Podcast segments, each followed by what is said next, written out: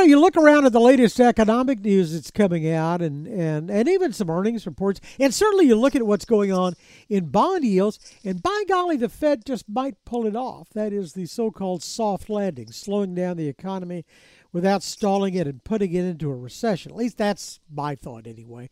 Pat O'Hare is the chief market analyst from briefing.com and knows a lot more about this than I do, and he joins us right now from Chicago. It's good to have you with us. Hi, David. It's great to be back with you. Say, is this possible? You know, I looked at the most recent, I guess, the, the gross domestic product figures came out, and it showed the economy growing a little bit faster than we thought it was going to. And then the inflation numbers came out, and they showed the, the inflation was a little bit lower. And that's just, I mean, that's Goldilocks, isn't it? it's a nice combination, all right. And the economy wasn't just growing in the third quarter, it was booming. We had 5.2% real GDP growth uh, that was powered by a 3.6% increase in consumer spending. So, uh, great numbers there. And to your other point, uh, something that's very much on the market's mind, uh, we saw some disinflation in the PCE price indices for the third quarter as well. So, uh, that is a great combination here that kind of lends uh, to the market's belief that we can kind of come off this high in a in a softer manner, really. Um, and the, the key there, we think, really is going to be the continued strength of the labor market. Because if you have people working, you have people spending. And consumer spending accounts for 70% of GDP or thereabouts.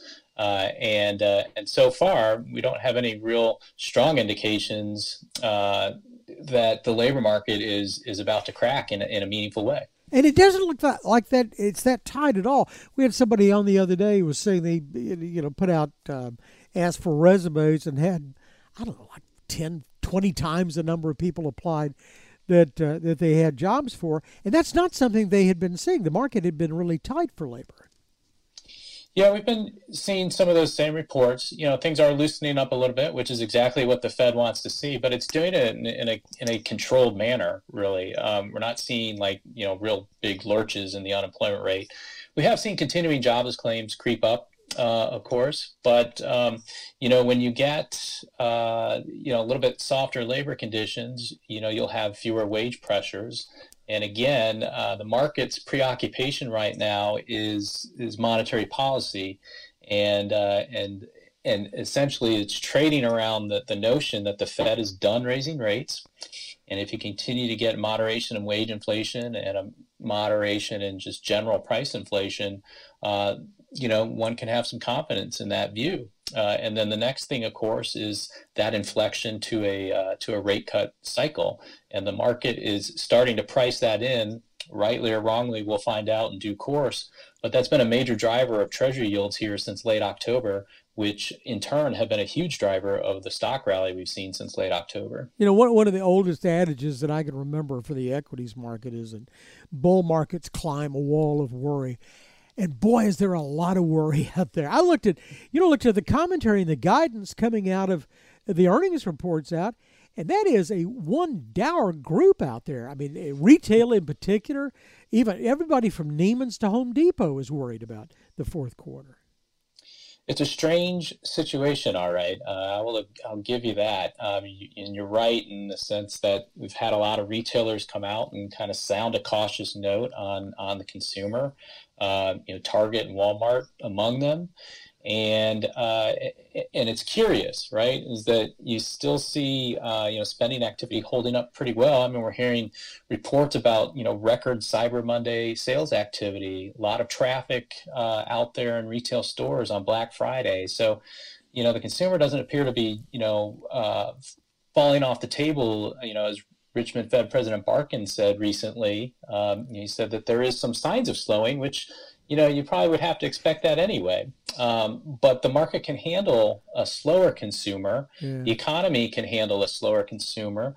What the market and economy cannot handle is a consumer that just doesn't spend and and so far we're not seeing that indication. No and, and, and, now one of the arguments that i've heard is that yeah yeah yeah people are buying stuff but they're going up to their eyeballs in debt and and uh, you're going to have you know this horrible credit collapse and it's going to be terrible. But one of the things that was embodied with that gdp figure was an actual uptick in the savings rate. Not a lot but it was up to 4% so that would seem to you know, to belie that some of that argument.